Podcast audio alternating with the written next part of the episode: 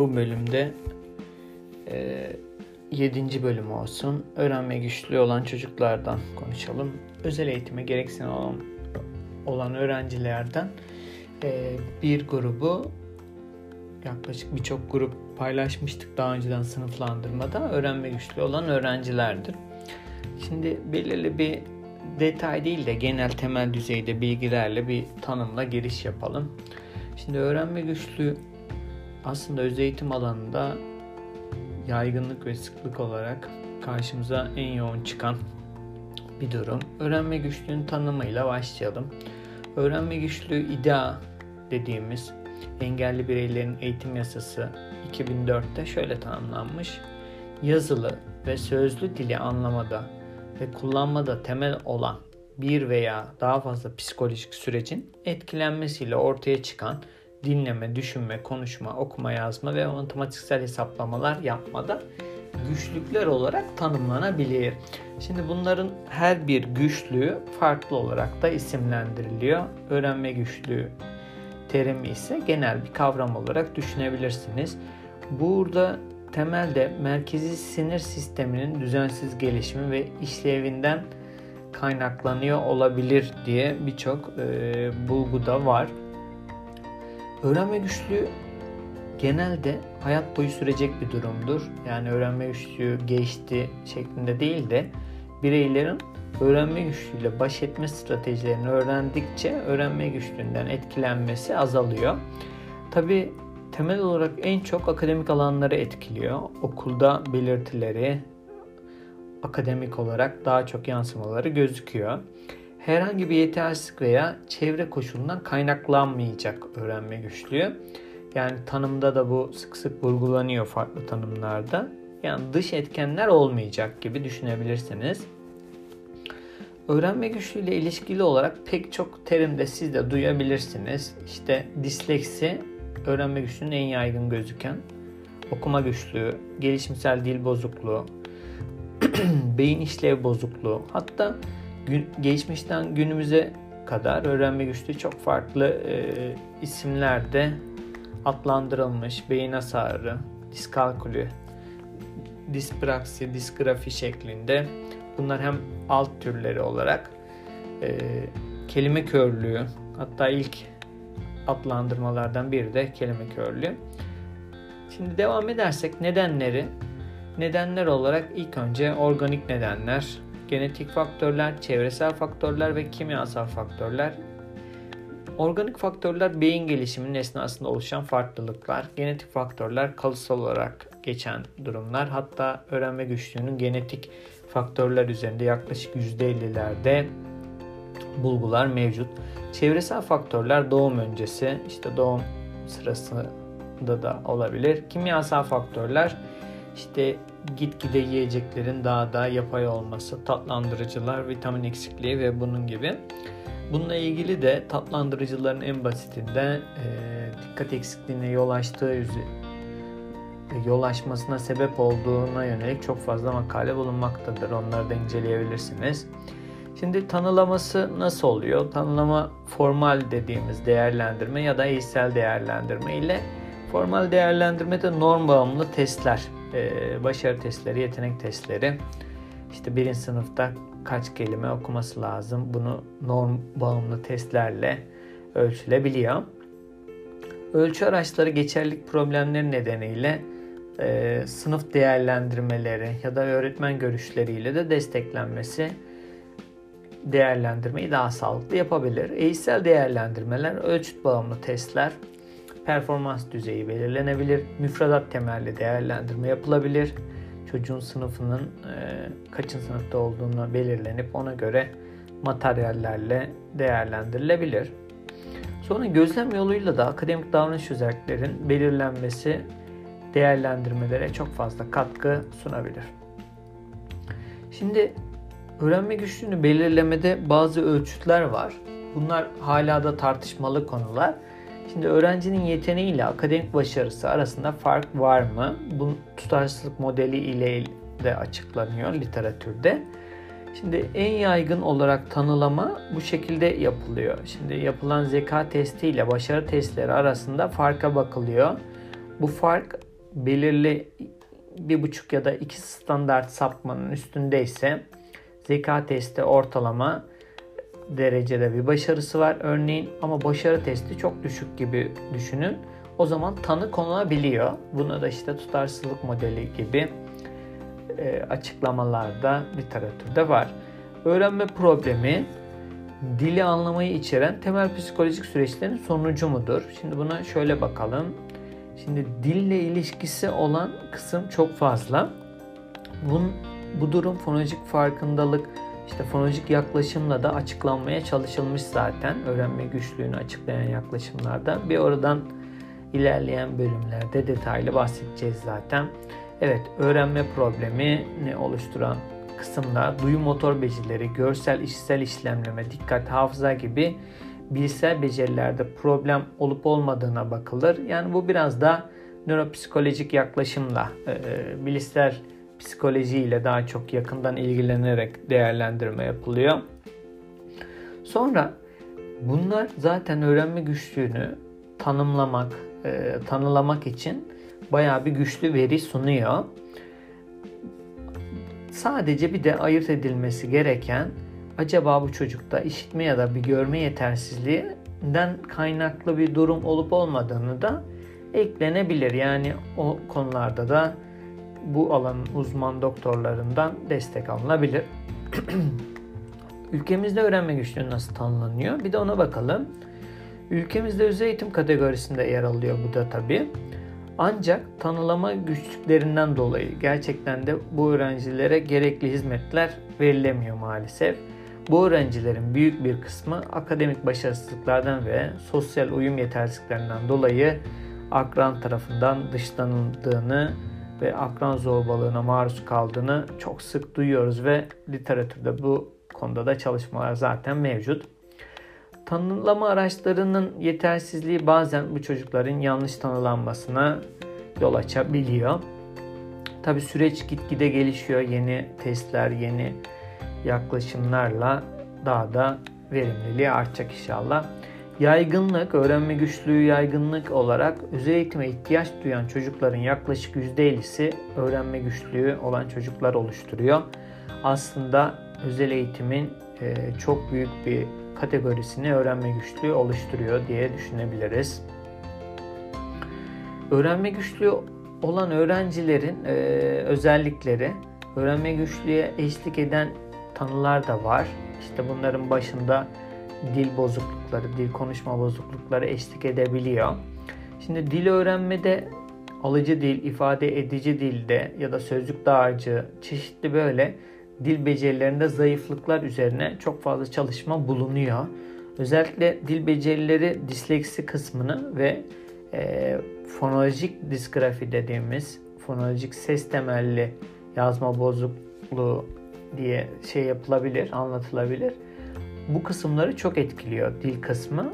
Okuma kısmını da çok etkiliyor.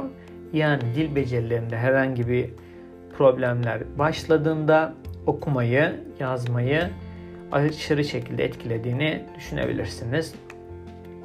Şimdi gerçekten de dilin bi biçim, içerik, kullanım bileşenlerinde problemler, dev, devrik cümle kurdukları, işte mecaz dili anlamakta zorluk çektikleri, çok anlamlı kelimeleri yorumlamada zorluk çektikleri gibi e, dil becerilerinde bunu zaten daha detaylı öğrenme güçlüğünün alt boyutlarını incelerken bahsedeceğiz. Soyut düşünme modellerinden güçlükler kaynaklanıyor. Tabi bu da dil anlamasını zorlaştırıyor. Ondan sonra dil sohbet becerilerine yansıması, sözcük dağarcığı gibi dil becerilerinde etkilendiği yerler var. Şimdi biraz bilişsel becerilere bakalım. Öğrenme güçlüğünde bilişsel becerilerle ilgili yaşanılan problemler. En sık literatürde bu alanda bellekle ilgili çalışmalar var.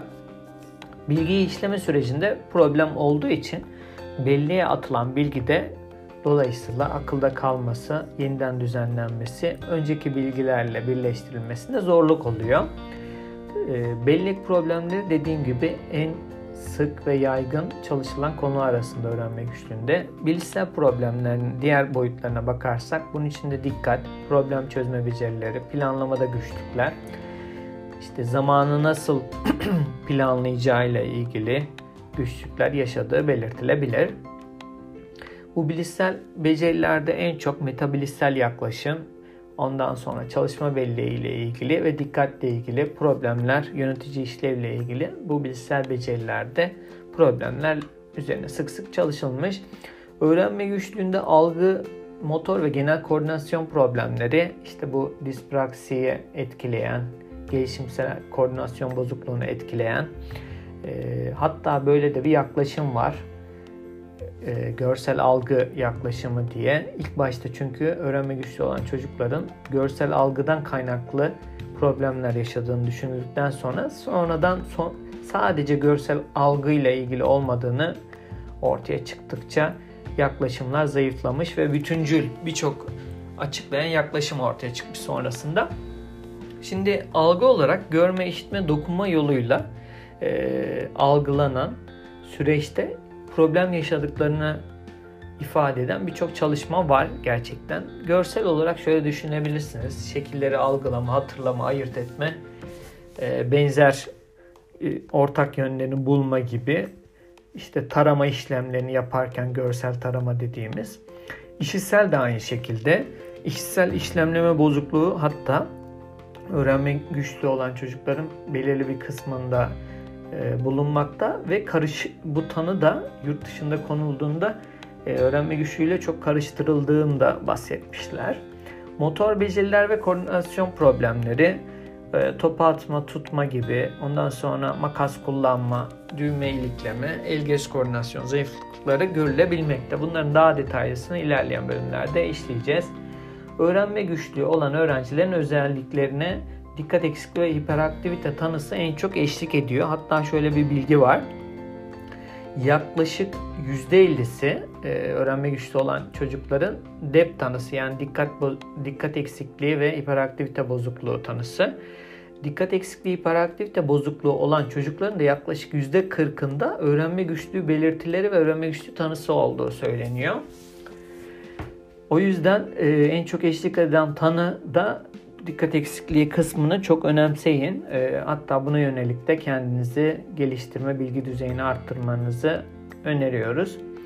Bu öğrencilerde gerçekten dikkatle ilgili problemlerin yaygın olduğu. Şimdi akademik olarak etkilenmelerine bakalım. Okuma etkilendiğinde, okuma güçlüğü ortaya çıktığında işte genel olarak literatürdeki adı da disleksi. Herkes zaten öğrenme güçlüğünü daha çok disleksi olarak biliyor.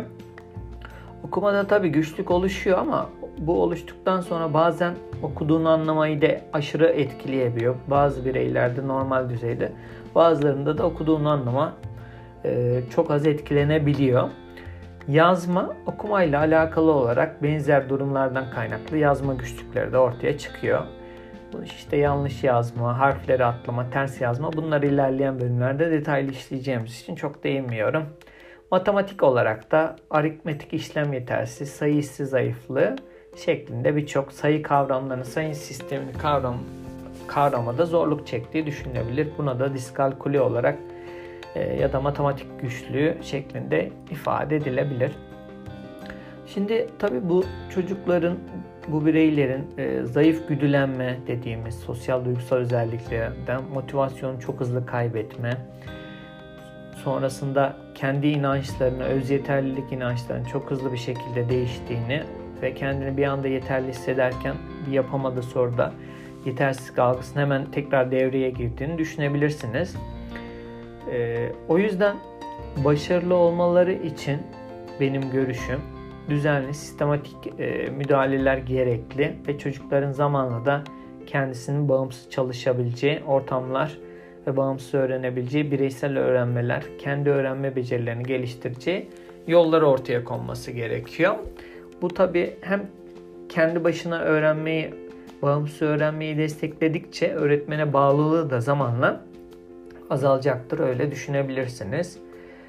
E, gitgide de zaten eğer bu bağımsız öğrenme modellerini, çalışma becerilerini desteklemezseniz öğretmene bağımlı kaldığını ya da aile bireyleriyle kiminle çalışıyorsa ona bağlı kaldığını zamanla görebilirsiniz. Şimdi problemler yani bu öğrencilerin özelliklerinden devam edersek genelleme problemleri olduğunu görebilirsiniz. Bir öğrendiğini başka bir yerde kullanırken aynı bilginin o işlemde de yapılacağını fark edemeyebilir. İşte buna genelleme problemleri denilebiliyor. Şimdi genelleme problemleri farklı dersleri farklı düzeyde etkileyebilir. Yani örnek verelim. Okuduğunu anlama stratejisine belki bir çocuğun ortaokul düzeyde matematik probleminde de uygulamasını bekleyebiliriz. Ama e, öğrenme güçlü olan çocuklarda farklı ders algısı gibi düşünüp e, o öğrendiğini orada uygulanmayacağını düşünebiliyor. Bu da tabi dersleri e, bayağı bir etkiliyor. Sosyal beceriler olarak zaten bir yetersizlik duygusu oluştuğu için sosyal becerileri de kısm kısmen ya da çoğu zaman etkileniyor. Bazı çocuklarda hiç etkilenmiyor. Aşırı dışa dönük çocuklarda olabiliyorlar. Ama genelde sosyal becerilerde akranlarına göre etkilendi. Hatta buna yönelik bir meta çalışması okuduğunda e, sosyal becerilerin akranlarına göre daha zayıf düzeyde olduğunu paylaşmıştı o meta çalışması da. Sosyal becerilerinde de bunları daha büyük, e, daha detaylı inceleyeceğiz sonra. Sonra e, devam edersek, e, şimdi öğrenme güçlüğü olan bireylere uygulanan eğitim modellerine baktığımızda genellikle doğrudan öğretim modeli çocuğa göre uyarlanıp sonra bunun gerçekten bir iyi bir model olunduktan sonra devamında çocuğun artık yavaş yavaş bağımsızlığa hazırlanabilmesi için rehberli uygulamalar ve sonrasında bağımsız uygulamalara yer veriliyor. Daha çok doğrudan öğretim yönteminin etkili e, kanıt temelli olduğunu da öğrenme güçlüğünde zaten buna yönelik de çalışmalar var. Sadece e, doğrudan öğretim yöntemini öğretmenin çok iyi planlaması, yeterli etkinlik ve soru sayısı, yeterli uygulaması yapması yönünde çok e, tavsiye yapılmakta. Şimdi bilişsel strateji öğretimi çok yaygın. Bununla ilgili bayağı bir öğrenme güçlüğünde çalışma var. Şimdi burada bilişsel strateji öğretiminde bellek destekleyiciler düşünebilirsiniz. Hatırlatıcılar, sonra etkileşim diyal, e, etkileşimsel diyaloglar, kavram haritaları ve üst bilişsel bilgiyi geliştirme stratejileri. Bunları öğretimle ilgili gelen kısımda şu an temel düzeyde olduğumuz için onları öğretimle olan aşamada paylaşacağız. Şimdi bilişsel strateji öğretimin kısmen bir aşamalarına değinelim. Strateji, strateji uygulayacağında ne amaçla uyguladığını belirlemek, strateji uygulamalarına model olma, yüksek sesle düşünme ve süreci daha çok yönetebilmesi açısından kolaylaşıyor. Tabi başlangıç uygulamalarına yine bir kişinin model olması lazım. Sonra yeni örneklerle bağımsız uygulamalar ve genelleme uygulamaları yapılması gerekiyor. Ee, dil becerileri konusunda kesinlikle küçük yaştan, erken yaştan, erken dönemden desteklenmesi gerekiyor. Sebebi de şu, öğretmen etkileşim ortamında, e, öğrenme ortamında kullandığı dili bile bazen işte dil becerileri derken bunun içine içsel dikkatten tutun, e, dinleme becerilerine kadar öğretimi çocuklara çok fayda sağlayabiliyor. Dil becerileri desteklendikçe de etkileşim kurma fırsatları artıyor doğal olarak. O yüzden e, dil becerilerini destekleme konusunda da e, kesinlikle yoğun bir şekilde desteklenmesi lazım. Çünkü dil becerileri aynı zamanda sosyal becerileri de çok hızlı etkileyen bir yapısı var.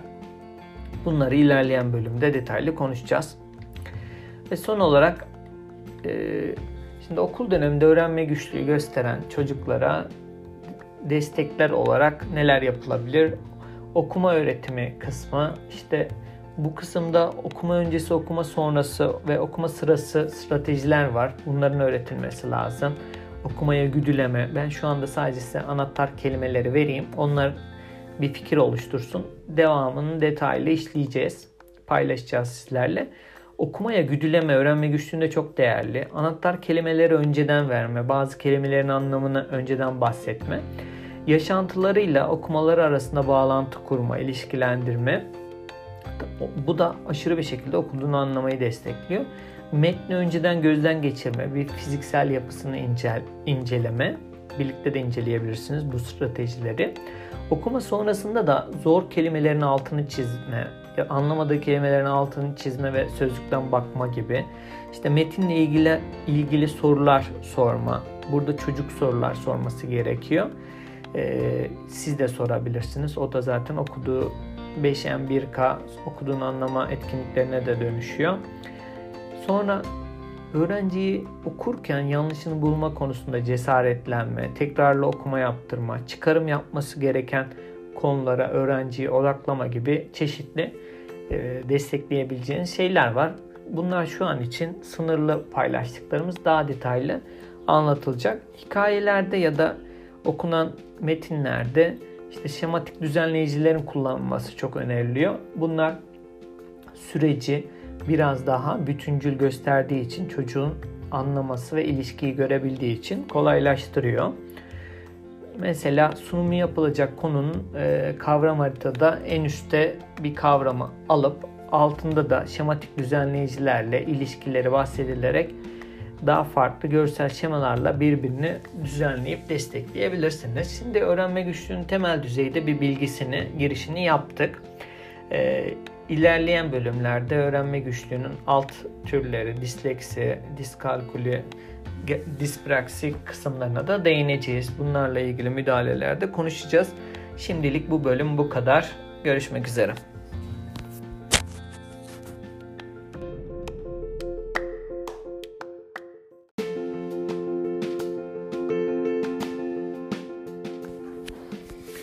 Daha önceden öğrenme güçlüğüne temel bir giriş yapmıştık. Şimdi biraz daha detaylı e, açıklamalarla ilerleyelim. Öğrenme güçlüğü nedir? E, ilk önce bu terimin ne zaman kullanıldı?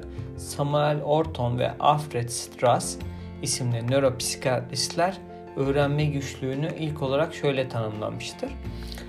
Öncesinde genelde zihinsel gerilik olarak e, açıklanmaya başladığı dönemler de olmuştur. Sonrasında öğrenme güçlüğü için algı bozukluğu, beyin hasarı, beyin incinmesi, beyinde minimal düzeyde işlev bozukluğu, nörobiyolojik bozukluklar gibi bozukluklar gibi terimler de kullanılmıştır. İlk kez 1963 yılında Samuel Kirk tarafından öğrenme güçlüğü ifadesi kullanılmış ve yaygın olarak da kabul görmüştür. Sonrasında da öğrenme güçlükleri diğer özel eğitim alanları içerisinde en yenisidir. İlk kez 1975 yılında özel eğitim kon, e, kategorisi olarak kabul edilmiştir.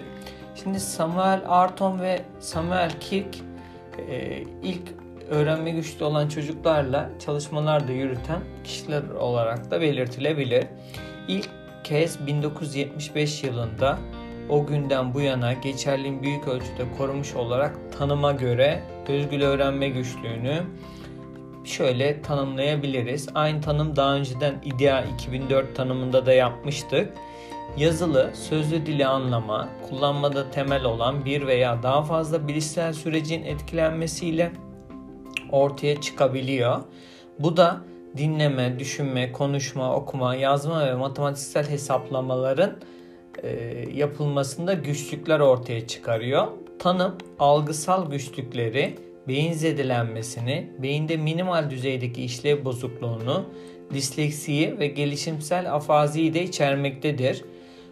Özgül öğrenme güçlüğü görsel, işitsel, motor bozukluklardan, zihin, zihinsel yetersizlikten, duygusal bozukluklardan ve çevresel, kültürel ve ekonomik olumsuzluklardan kaynaklanan öğrenme güçlüğünü içermemektedir. Yani bu öğrenme güçlüğünün sebebi olarak çevresel etkenler öğrenme güçlüğüne sebep olmaması gerekmektedir. Bu kısım biraz daha ülkemizde çevreden kaynaklı mesela kültürel ya da ekonomik olumsuzluklardan kaynaklanan e, risk altındaki çocuklarla ya da dezavantajlı grupla öğrenme güçlüğünün tam olarak ayırt edilemediği düşünülebilir. Şimdi en çok tabi akademik becerileri etkiliyor ve bilişsel beceriler etkilendiği için akademik beceriler etkileniyor. Şimdi temel olarak işitsel algıda bir problemler, görsel mekansal algı, işlemleme hızı, dikkat, bellek, kendini yönetme şeklinde metafiziksel strateji o da. Sözel dili, okumayı, yazmayı, matematik ve sosyal becerileri etkiliyor. Şimdi DSM-4 tanımına bakalım. DSM-4'teki tanım da çocuğun bireysel ve standart test uygulamaları ile saptanan yani standart testlerle uygulanmış okuma, yazma, matematik performans düzeyi yaşından, okul durumundan veya zeka düzeyinden beklenen performanstan düşük olması çocuğun öğrenme problemleri, akademik başarısını veya okuma, yazma ya da matematik becerilerini gerektiren günlük etkinliklerini olumsuz olarak etkilemektedir. Öğrenme güçlükleri, okuma, siz de biliyorsunuz, matematik, yazılı anlatım bozuklukları, bir de sınıflandırılamayan öğrenme güçlükleri olarak sınıflandırılmaktadır bu DSM-4'teki tanımda. Öğrenme güçlüklerinin türleri bir arada görülebildikleri gibi tek başlarına da ayrı ayrı görülebilir.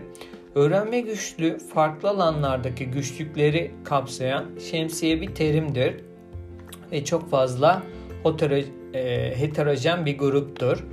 Şimdi öğrenme güçlüğünün alt terimlerine bakarsak okuma güçlüğü, disleksi en yaygın olan bu arada. Yazma güçlüğü, disgrafi, matematik güçlüğü, diskalkuli, işitsel bilgiyi işlemleme güçlüğü, görsel bilgiyi işlemleme güçlüğü, dili işlemleme güçlüğü ve sözel olmayan öğrenme güçlüğü. Bir de gelişimsel koordinasyondaki dispraksi de bazı kaynaklarda eklenebiliyor.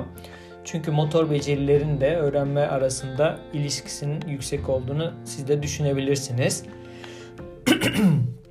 Şimdi tanımda temel e, anahtar kelimelere bakarsak ve öğrenme güçlüğünde bilmemiz gereken anahtar şeylere bakarsak zeka normal sınırlar içerisinde ve üstün veya üstünde olabilir. Üstün yetenekli öğrenciler de öğrenme güçlüğü olabilir. Hatta buna da iki kere farklı öğrenciler denebiliyor. Sonrasında akademik performans beklenen performansın çok altındadır. Öğrenme güçlüğü, kültürel farklılıklar, eğitim ortamlarının yetersizliği veya kalitesiz eğitim, düşük sosyoekonomik düzey veya öğrenme güçlüğüne sebep olabilecek diğer yetersizlik durumlarından kaynaklanmış olmamalıdır. Daha önceden de belirttim. Genellikle dil ile ilgili alanlarda iletişim becerileri, okuma ve yazma daha çok olumsuz etkilenir. Çünkü sesi fark etmeden başlarsak fonolojik farkındalık yazmaya, aynı zamanda okumanın temelini oluşturan bir ön koşul beceridir. Merkezi sinir sisteminde bir bozuklukla ilgili olan e, açıklamalarda bulunmaktadır. Bu bozukluk bireyin bilgi işlemlemeyi ve öğrenme sürecini etkiliyor. O yüzden de bazen öğrenilen şeyleri kalıcı bir şekilde bellekte tutamama, işlemleyeme, işlemleyememe gibi zorluklar görülmekte. Öğrenme güçlüğü sadece birkaç bilişsel süreci de etkileyebilir. Yani sınırlı düzeyde de etkileyebilir. Ben öğrenme güçlüğünü herkesin parmak izi gibi e, kişiyi etkileme oranının da farklılık gösterdiğini düşünüyorum. Akademik başarısızlık gösteren tüm çocuklar öğrenme güçlüğü yaşadıkları da düşünülmemelidir. Bunun altında farklı sebepler de olabilir. İşte genellikle ülkemizde duygusal sebepler olabilir, yanlış öğretim yöntemleri olabilir. Sonrasında düzensiz bir temelinin olmaması olabilir ya da sınıf öğretmenin değişikliğinden kaynaklı bile okuma problemi olabiliyor. Öğrenme güçlüğü problem olduğuna nasıl karar verdiniz? Ee, kısmı tanılama ile ilgili bir durumdur. Buna yönelik de ülkemizde yeni yeni testlerde, ölçme araçları da geliştirilmeye devam etmektedir. Şimdi öğrenme güçlüğüne sahip önemli kişilerden örnekler gerçekten literatürde de tarih boyunca birçok önemli insanın öğrenme güçlüğüne sahip olduğu bilinmektedir. Bunların başında Thomas Edison, Rockefeller, Woodrow Wilson, Albert Einstein gibi e, birçok ünlünün de var olduğunu biliyoruz. Bu tür başarılı kişilerin öğrenme güçlüğüne sahip olduğunun bilinmesi önemlidir. Çünkü şu da akılda tutulmalıdır ki Öğrenme güçlüğü olan çocuk bu kadar şanslı olamamakta ya da bu tür zorlukları e, olumsuz öğrenme güçlüğünün olumsuz etkilerini ömür boyu yaşayan çocuklar da olabiliyor. Bu tarz örnekler biraz daha bu süreçle baş etmeyi öğrenen kişiler. Orlando Bloom disleksim nedeniyle okulda diğer derslerde zorlandığım için tiyatroya aşık oldum. Ee, ben de zaman zaman bazı disleksili bireylerin gerçekten drama ve yetenek e, taklit yeteneğinin iyi olduğuna rast geldim, rastladım da. Tom Cruise'un bir cümlesine bakalım. O da disleksili bir birey. Disleksili olduğum için konsantre olmak konusunda kendime eğitmem gerekti. Görsellikle kavrayabilen bir insan oldum. Okuduğumu net olarak anlayabilmem için kafamda okuduğum şeyle görselleştirerek zihinsel görseller yaratmaya çalışıyordum. Steven Spielberg filmleri bana çok yardımcı oldu. Bana çok dokundu. Kendimi suçlamaktan, kendime yüklenmekten kurtardı. Film yapmak benim en büyük kaçışım oldu. Muhammed Ali Lisedeyken birçok öğretmen bana aptal etiketi yapıştırmıştı. Ders kitaplarımı okuyamıyordum bile. Whoopi Goldberg, ben çocukken bana disleksi denmiyordu. Daha çok yavaş ya da gerizekalı deniyordu. Keira Knightley, 8 yaşında tiyatro için seçmelere gidişimi hatırlıyorum. Repliklerimi okuyamadığım için yaşadığım en eziyetti, tecrübeydi. Oyuncu olmak için duyduğum istek benim için destekleyici bir güç oldu. Bunun için mükemmel öğretmenlerim oldu. Benimle hiç yılmadan çalışan öğretmenlerim, annem ve babam sayesinde 11 yaşında disleksiyi yenmeye başladım. Şimdi birçok ünlünün belirttiği gibi bazı baş etme yöntemleri yani bu süreçle kendi stratejilerini geliştirerek zorluklarına baş etmeyi öğrendiklerini sizler de görebilirsiniz cümlelerinden. Tabi her birey bu kadar şanslı olmuyor. O yüzden öğrenme güçlüğünün genellikle yaşam boyu devam eden bir özel gereksinim alanı olduğunu düşünebilirsiniz. Okul öncesi dönemde bu dil ile ilgili problemler olarak özellikle daha çok telaffuz zorlukları ve hatalı kelime seslendirme gibi okul yaşamında da okuma yazma anlama, matematik yine dil ile ilgili problemler kendini göstermektedir. Öğrenme güçlüğü tüm dünyada ırk ve dil ayrımı olmaksızın görülmektedir. Farklı dillerde sadece Uzak Doğu'da, Japonya'da ve Çin'de öğrenme güçlüğünün oranının dünyanın en düşük oranı olarak bilmekteyiz. Tabi bunun sebebinin ne olduğu bilinmemekte. Şimdi öğrenme güçlüğünün yaygınlığına tekrar bakalım özel eğitime gereksinim olanlar içerisinde en büyük grubu temsil ediyor. Yaklaşık özel eğitim grubunun %50'sinin öğrenme güçlüğü olduğu düşünülüyor. Okul yaşındaki tüm çocukların yaklaşık %5'i ile 15'i arasında değiştiği, erkek çocuklarında daha çok birkaç kat daha fazla olduğu belirtiliyor. Tabi bunun da sebepleri farklılaşabilir. Biyolojik faktörler, kültürel faktörler ve beklentilerle ilgili olabilir. Öğrenme güçlüğü için yapılan tanımlamanın çok geniş olmasından dolayı gerçekten bir özel gereksinim olarak öğrenme güçlüğü olan çocuklar sadece akademik başarısı düşük olan veya çeşitli nedenlerden dolayı başarısız olan çocuklardan ayırt etmek zorlaşıyor. Bunun içinde gerçekten ayırt edici testlere ya da kişinin, bireyin hikayesini al, alırken çok dikkatli olmak gerekiyor. Tanımı ve yaygınlığı konusunda e, öğrenme güçlüğünün yaygınlığına ilişkin farklı ülkelerde farklı oranlar bulunmakta. Belki bununla beraber öğrenme güçlüğün alt türleri, disleksi, diskalkülü ile ilgili yaygınlık verileri de yakında çıkmaya başlar. Öğrenme güçlüğün tanımı kapsamı ile ilgili belirsizlikler bazen tanılamaya yönelik de değerlendirme araçlarının yetersizliği nedeniyle e, karmaşaya da yol açmakta. O yüzden bazı tanılama işlemlerinde e, kurumsal görüşlerin ağırlığı artmakta. Bazen de yanlış tanılamanın da olabildiği dikkat eksikliği ile beraber de görüldüğü için yanlış tanımında olabildiği ifade edilmektedir. Bazı kurumlar az önce bahsettiğimiz nedenler dolayısıyla tanılamadan mümkün olduğunca uzak dururken bazı kurumlarsa akademik olarak başarısız olan her öğrenciyi özel eğitim hizmetlerinden faydalanmayı sağlamak için eğitimlerini desteklemek için öğrenme güçlüğü tanısı aldırdığını pek çok kez duyduk e, sizler de duyarsınız. Hatta internette şöyle bir ilana bile denk gelmiştim. Çocuğunuz akademik başarısızlığa mı e, uğradı? Bizimle iletişime geçin. Ücretsiz eğitim imkanı sunalım şeklinde bir içerik vardı konu başlığı olarak. Buna bağlı olarak rakamlar büyük ölçüde değişiyor. Yani kişinin gerçekten mi öğrenme güçlüğünden dolayı tanı aldığı yoksa çeşitli nedenlerle farklı şekilde mi tanı aldığı şeklinde. Bu bölümü yine son olarak nedenleriyle bitirelim. Organik nedenler daha önce kısaca bahsettim. Beynin yapısal farklılığı, genetik faktörlerin çok yaygın olduğu yaklaşık %50'lerde anne babası öğrenme güçlü olan çocukların e, çocukların öğrenme güçlü olması da yüksek risk faktörleri arasında çevresel kötü beslenme, annenin e, alkol, sigara, uyuşturucu bağımlılığı, biyokimyasal maddeler, yiyeceklerle ilişkili olanlar ve bazı çalışmalarda da kesin nedeni ifade edilmemektedir. Bir sonraki öğrenme güçlüğü konuşmasında görüşmek üzere.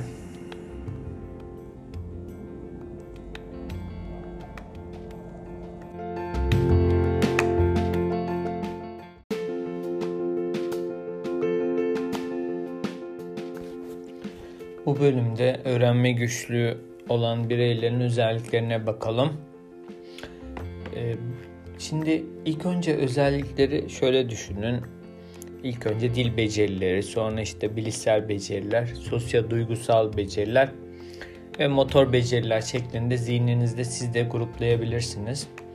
Öğrenme güçlüğü olan çocukların özellikleri genellikle zaten öğrenme güçlüğü olmasa da bazı çocuklarda e, gelişim bir yönden çok iyiyken bazı yönlerde güçlük olabilir. Ama öğrenme güçlüğünde daha önceki tanımlarda belirtilen şartlarla beraber işte motor gelişiminde, işsel görsel algıda, konuşma ve dil gelişiminde, dikkat becerilerinde bazı problemler gözlenebilir. Sonrasında öğrenme güçlüğünün en çok tabi ilkokul döneminde akademik yaşantıya etkisi olduğu düşünülebilir. Ama tabi bu akademik yaşantıda yaşanılan problemler erken müdahale yapılırsa özellikle okuma burada daha bir önemli. Erken müdahale yapılan çocukların özellikle e, akranların seviyesine kadar gelebildiği ile ilgili bayağı bir çalışma var. Buradaki erken müdahale özellikle 4-5 ya 6 yaşlarını kastediliyor. Tabii erken müdahale ne kadar yapılırsa problemlerin azaltılması ve çocuğun bununla ilgili baş etmesi gitgide artar. Kaba motor becerileri öğrenme güçlü olan çocuklarda yaygın bir şekilde motor becerilerde problemler vardır. Hatta genellikle işte bir sakarlık söz konusu da olabilir. Çocukların kaba motor dediğimiz yürüme, koşma, atlama, zıplama, atma, tutma becerileri şeklinde genel bir e, problem yaşadığı alan olabilir. Hatta biraz daha üst düzey ise e, denge ile ilgili ondan sonra beden farkındalığı ile ilgili el göz koordinasyonunda daha büyük problemler varsa gelişimsel koordinasyon bozukluğu ya da dispraksi de olabilir. İnce motor becerileri de e, bunun içine biraz daha el göz koordinasyonun ince motor becerileri küçük kasların parmak hareketleri, el hareketleri şeklinde e, iki elin koordinasyonlu kullanılması bu aynı zamanda eş zamanlama becerisiyle de ilgili tabii ki. İnce motor becerilerinde problem yaşayan çocuklar genellikle kendi başına giyinme, yemek yeme, yerken üzerine dökme, düğmeleme, kalem tutma becerileri e, öğrenmede gecikme, yavaş ilerleme gibi problemler sergilenebilir. Aynı zamanda ince motor becerilerinde problem olan çocuklar blokla oynamayı, ondan sonra yapboz yapmayı sevmeyebilir. İnce motor becerilerdeki problemler e, hatta okul yıllarında yavaş, okunaksız yazma olarak kendini gösterir. Bunun tabii birçok sebebi var. İlerleyen bölümlerde yine değineceğiz. Şimdi algı süreci dediğimiz bilişsel süreçte ise aslında çocuklar özellikle 3-5 yaşları arasında e, okuldaki öğrenme sürecine temel oluşturacak bilgi ve beceri kazanır. Okula hazırlık dönemi gibi düşünülebilir. Bu yıllarda bilgiler, e, görsel, işitsel, dikkat, bellek, düşünme becerileri ön plana daha da çıkmaya başlamaktadır. Dili anlama, kullanma becerileri. Öğrenme güçlü belirtileri bu dönemde de akranlarına göre kıyasladığımızda bilişsel becerilerde de farklılık oldukları bilinmektedir zaten. Şimdi algı sürecini bilişsel becerileri işitsel ve görsel olarak ele alalım. İşitsel dediğimiz kısımda işte işitsel algının da tabi alt alanları vardır. İşitsel dediğimiz duyulan şeylerin tanılanması ve anlamlandırılmasıyla açıklanır. Ee, öğrenmenin gerçekleşmesinde de önemli bir yeri vardır tabii ki. Okul döneminde e, okumayı öğrenmede, okuma öncesi becerilere önemli bir katkısı vardır işitsel kısmın. Şimdi işitsel becerinin alt alanlarına bakarsak bu fonolojik e, ses bilgisayar farkındalık, fonolojik farkındalık ilk alt alanlarından sayalım. Okumayı öğrenmek için gerekli olan becerilerinden bir tanesidir. Fonolojik farkındalık, ses bilimsel farkındalık. Sesin ne kadar birimine ayırıp o sesler arasındaki farkı anlayabilirsek okuma arasında da bir korelasyon olduğu çeşitli çalışmalarla zaten paylaşılmıştır. Okumayı öğrenmede öğrenme güçlü olan çocuklar sıklıkla dilin seslerin bir araya gelmesiyle oluşan e, bir sözcük yapısını kavramakta zorluk çektiğini hepimiz biliyoruzdur. İşte sesleri tanırken, birbirinden ayırt ederken de problemler gözükebilir. Ses ayırt etmede birbirine yakın sesleri ayırt ederken zorluklar olduğunu yine benzer şekilde bilinmektedir. Bu ses ayırt edicilik kısmı işte sesin birbirine yakın seslerini ayırt ederken zorlanma işte bunun nörolojik etkenlerden olabileceği işte işsel işlemleme güçlüğünden olabileceği hatta şöyle bir bilgi vardı orta kulak iltihabı sık olan çocukların çocukluk döneminde işsel ayrımlaştırma, sesleri ayrımlaştırmada zorluk çektiğine yönelik bir e, sağlık alanındaki kitapta böyle bir şey okumuştum. Bu da bana hep fonolojik farkındalığı etkilediği, ses becerilerini, sesi analiz ederken zorlandığına doğru e, bir katkı sağladığını düşünüyorum. Şimdi işitsel bellek dediğimiz e, belleğin işitsel fonolojik kısmı, sesleri zihinde tutması, duyulan şeylerin bellekte yer alması şeklinde ve yeri geldiğinde de geri çağrılması. Pardon. Şimdi genellikle bellekte işitsel boyutta zorluk çekenlerin yönergeleri anlamada ya da ne yapacağını hatırlamada zorluk yaşadıkları bilinmektedir. Hele birden fazla yönerge işin içine girdiğinde daha çok zorluklar meydana gelebilir.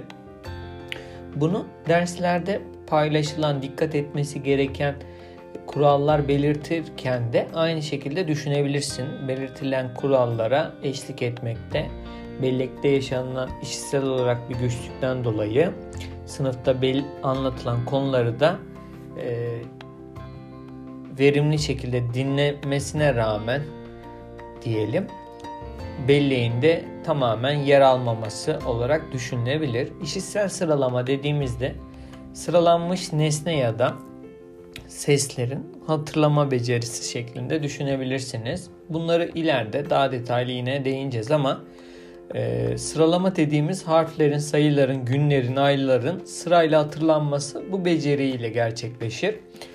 E, buna yönelik de evde işsel sıralama egzersizleri de yapabilirsiniz.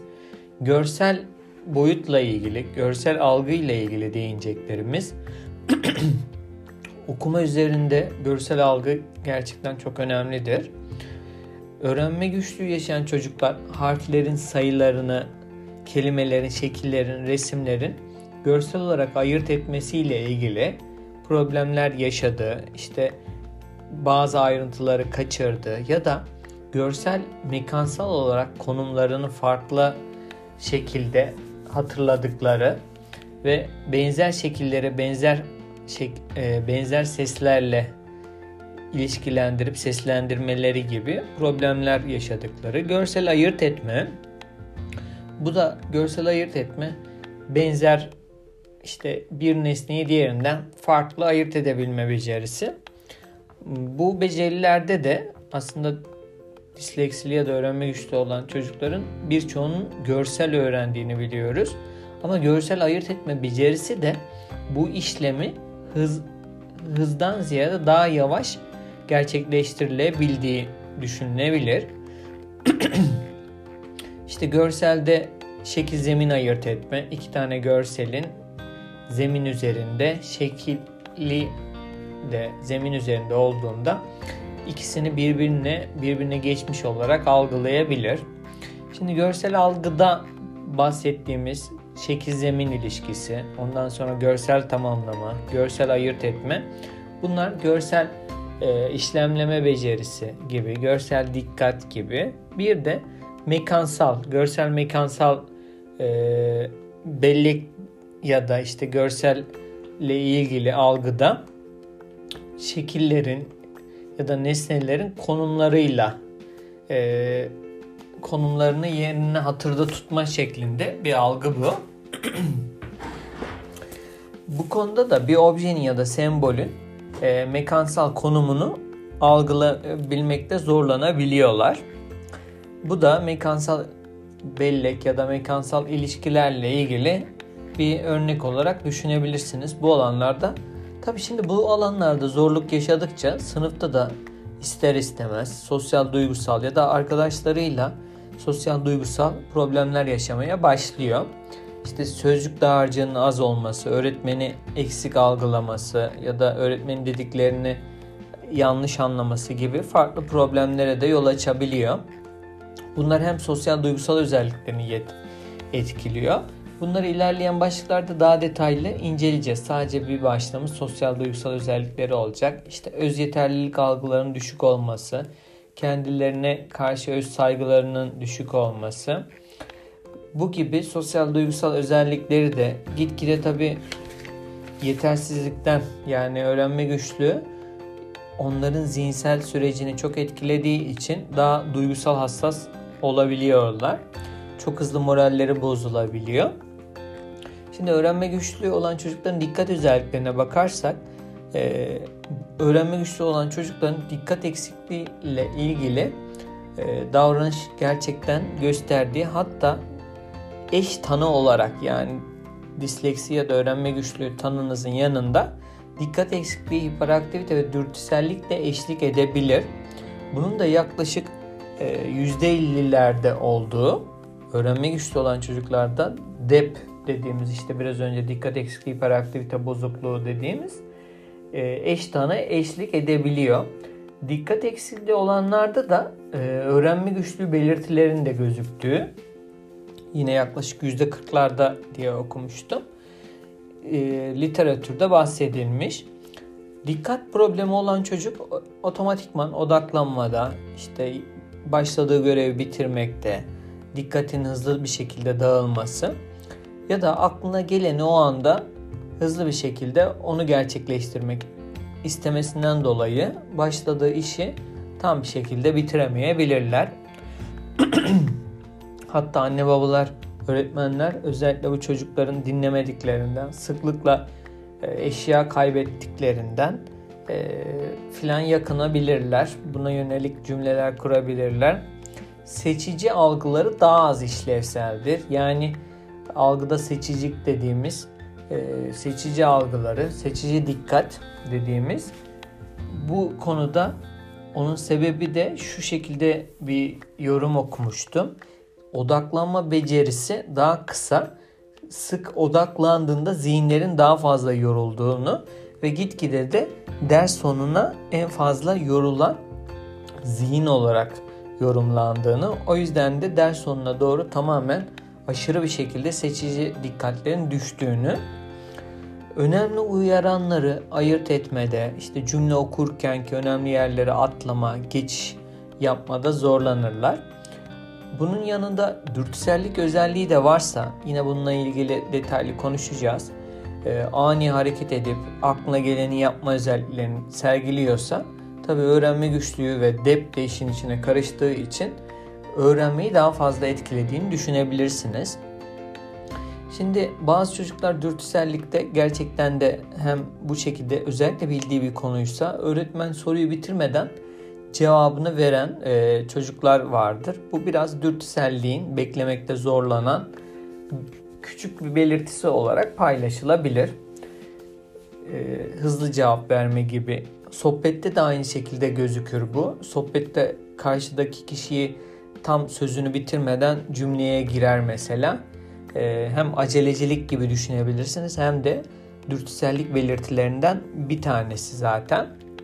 O yüzden sıra almada da aynı şekilde zorluk yaşarlar. Ee, şimdi dep ve öğrenme güçlüğü arasında biraz güçlü bir ilişki var. Ama tabii ki bunlar farklı durumlardır. Bir arada görülme olasılığı çok sık ve yaygındır. Şimdi dep çocukların öğrenmeye hazır hale gelmeleri daha aşırı bir şekilde engelliyor. Şöyle düşünün oturma, dinleme, hareketsizlik bir de hiperaktivite varsa hareketsizliğin çok zor olduğu yani oturarak dinlemenin zor olduğu sürekli bir şeylerle uğraştığını görebilirsiniz. Saçıyla, ayaklarını sallama olabilir, kalemiyle uğraşabilir. O yüzden öğrenmeye hazır hale gelme daha zor gerçekleşir. Öğrenme güçlükleri ise çocukların normal şekilde öğrenmelerini yani daha farklı öğretilmesi gerekiyor. Daha farklı öğretim teknikler kullanılması gerekiyor. Nasıl öğreneceklerini öğrenmeler için de desteğe ve müdahale programlarına gereksinim vardır. Özel eğitim desteği de e, depli olan çocuklara tek başına yeterli olmayabilir. Bununla ilgili çocuk psikiyatrisinden kesinlikle görüşünü, desteğini esirgemeyin, destek alın. Her iki durumun da ayrı ayrı ele alınması e, özellikle DEP ve öğrenme güçlüğü belirtileri güçlü olduğu alanlar, güçsüz olduğu alanlar müdahale edilmesi gerekiyor. Şimdi öğrenme sürecinde en önemli değişkenlerden biri de bellektir. E, hatta bu çalışma belleği, kısa süreli bellek, bu bilgiyi var olan bilgiyle birleşme, anlamlandırma sürecinde görev alır. Bu yüzden eğer bilgi bu şekilde anlamlandırılamıyorsa daha yani dinlediği anda kısa kısa anlamlandırma süreci devreye geçerken bundan sonra yavaşça öğrenme gerçekleşir. Eğer bu aşamada e, biraz önce dedik işitsel bellekte belli gelen işitsel uyaranları e, anlamlı bir şekilde bellekte ilişkilendiremiyorsa önceki bilgilerle tabi bu durum öğrenmenin verimini aşırı şekilde düşürecektir. Öğrenme güçlü olan çocukların bilgileri bu yüzden anlamlandırması ve depolaması için e, aynı zamanda kodlama yetersizlikleri bulunabilir. Bu yüzden de uzun süreli belli bilgiyi aktarmada problem yaşayabilirler. Bunlar şu an için temel e, giriş düzeyinde özellikleri gibi düşünebilirsiniz. Biraz zihninizde fikir oluşması açısından. Bu süreci gerçekleştirmek için bilinçli e, zihinsel çabalara ihtiyaç var. E, öğrenme sürecinin detaylı çocuğun da farkında olması lazım. Aynı zamanda e, öğrenme güçlü olan çocuklarda motivasyon eksikliğini sık görebilirsiniz. Tabi bu yaşadıkları zihinlerindeki karmaşa diyelim ya da zorluklar, problemler duygu durumunu da motivasyon eksikliğinde çok sık etkilediğini biliyoruz. Bu yüzden verilen yeni bilginin öğrenciye anlamlı gelmesi aşama aşama e, daha verimli dersten çıktıktan sonra daha hissettiklerini hepimiz görebiliriz. O yüzden öğretim süreci bayağı bir e, verimli geçmesine daha çok odaklanın hızdan ziyade. Okumada da aynı şekilde ilk başlarda tamamen anlam üzerine odaklanırsak daha sağlıklı olabilir. Öğrenme güçlüğü olan çocuklar ne, nerede, niçin gibi soruları pasif, olumsuz yapıları yorumlamakta güçlük çekebilirler. Dil becerileri özellikleri bunlar. Söz dizimde problem çekebilirler. Devrik cümle kurduklarını çok biliyoruz. Literatürde de aynı şekilde açıklamalar var. Zamansal ve karşılaştırma ilişkilerini ifade etmede güçlük çekerler. Mecazi dili anlamakta, deyimleri anlamakta zorluk çekebilirler ya da e, bir kelimenin çok anlamı varsa ilişkili olmayan kelimeyle, anlamıyla anlayabilirler, yorumlayabilirler. Basit cümleler ile daha çok konuştukları Özellikle de fonolojik farkındalık becerilerinin gelişmemiş olması sesleri ayırt etmede ve fark etmede güçlük çektiğinden dolayı telaffuzda da güçlükler olabilir. Sözcük e, sözcük dağarcığı olarak da problem yaşadıkları bilinmektedir. Özellikle şunu gözlemleyebilirsiniz. Konuşurken hangi sözcüğü kullanacağını ayırt etmede problem yaşayabilir. Bunu hem hızlı isimlendirme gibi ya da kullanacağı sözcüğü bellekten geri çağırırken yavaşlık ya da yanlışlık oluşabilir. Şimdi dil becerileri üzerine öğrenme güçlüğünün e, işte fonolojik disleksi dediğimiz hatta ilk başlarda tamamen dil tabanlı yaklaşımlar var. Öğrenme güçlüğünün dilden ötürü e, dilden kaynaklı sebeplerle öğrenme güçlüğünün doğduğunu düşünmüşler. Tabi sonradan bütün yaklaşımlar biraz biraz öğrenme güçlüğünü açıkladığı kabul edilmiş daha çok. Başlangıçta dil yaklaşımları da bayağı aktif yer almış. Dili şöyle düşünebilirsiniz. Ee, öğrencilerin çoğu yoğun dil etkileşimine girerken karşılıklı konuşma gerektiren ortamlarda e, öğrenme güçlü olan çocuklar otomatikman çekingenlik ya da geri adım atarak geride durarak hareket edecekler. Çünkü e, kendilerini işte bu becerilerde iyi hissetmediği için biraz daha çekinebilirler. Genellikle bazı çocuklarda gecikmiş konuşma yani akranlarına göre ilk 0-3 yaş dönemindeki işte 1,5-2 yaş ya da 3 yaşında da gecikmiş konuşma olabiliyor. Tabi bu da şunu etkiliyor. Ee, normal geliştiği yaşta konuşmayınca dil her zaman e, domino taşı gibi işte konuşması gereken yaşta değil de gecikmiş bir konuşma dil becerilerini kazanımla da ilgili gecikmiş e, şeyler oluşuyor otomatikman. Bu da okumayı hatta günlük hayattaki konuşmayı da etkilediği bilinmekte. Şimdi bazı çocuklarda konuşma iyi olabiliyor tabi. İşte karışık sözcük kullanımı oluyor. Onun yerine uygun olmayan sözcükler çok hızlı kullanılabiliyor öğrenme güçlü olan çocukların hepsinin bireysel de e, birbirinden çok farklı özellikleri olduğu için bu özelliklerin hepsi bir öğrencide gözükmüyor tabi. Her düzey farklı olarak gösteriyor bu özellikleri ya da bu özelliklerin tamamı ya da birkaçı da olabilir. Şimdi biz genel özelliklerinden bahsediyoruz. O yüzden e, söylemek istediğimiz ve söylediği arasında da farklar olabilir. Ee, bu da işte kendisini ifade ederken zorlandı. Cümleleri zihinde toparlarken daha çok zorlandı. Cümleleri karıştırabilir. Şimdi sosyal beceriler, sosyal duygusal beceriler. Öğrenme güçlü olan çocukların arkadaşları da tabii e, otomatikman biraz daha sınırlı olabiliyor. Sosyal kabulü daha zor olduğu için, dışlanma olabildiği için akademik başarısızlıkları öğrenme güçlüğünün etiketleriyle beraber sosyal kabulü azaltıyor maalesef. Burada sınıf öğretmeni ya da işte ortaokuldaki sınıftaki öğretmenler, branş öğretmenleri ya da ortaokuldaki sınıf öğretmeni bu süreci kesinlikle çok iyi yönetmesi ve gruba dahil etmesi, sosyal kabulü artmasına yönelik destek sağlayıcı olması lazım.